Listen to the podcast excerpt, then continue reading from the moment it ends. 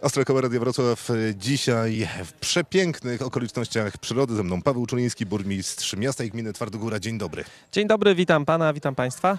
Czy pan, kiedy zostawał burmistrzem dwa lata temu, to był najmłodszym burmistrzem w Polsce?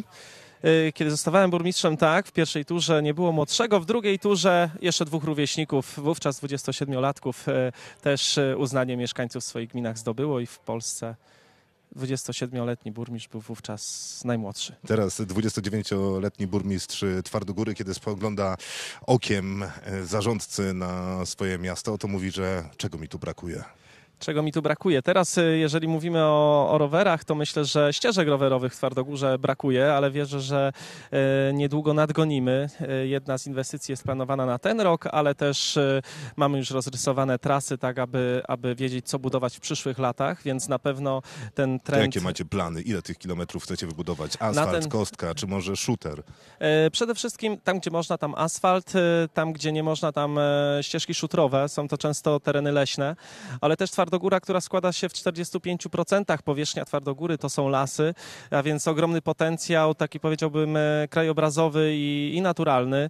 E, To też jest e, ten element, gdzie nie trzeba tak naprawdę nic budować, a jedynie wytyczyć konkretne, fajne szlaki rowerowe i korzystać z tego dobrodziejstwa natury, którym Twardogóra jest obdarzona.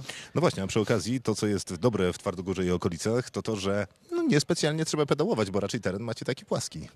Y, płaski, ale też mamy dużo y, przewyższeń. Y, Chełstów, na którym się, w której miejscowości to się teraz e, znajdujemy, jest jednym z najwyższych punktów w ogóle w całej e, gminie i tutaj przewyższenie jest na tyle, e, na tyle duże, że chociażby twardogórzanin Robert Wilkowiecki, który jest profesjonalnym zawodnikiem, też mistrzem triatlonu, bardzo sobie ceni te tereny pod treningi. Treningi także te wytrzymałościowe, o czym pewnie jeszcze powie niedługo, e, bo te przewyższenia tutaj też występują, więc poza takim równinnym terenem też, e, też można znaleźć parę ciekawych e, górek, wzniesień, które urozmaicają tylko te trasy.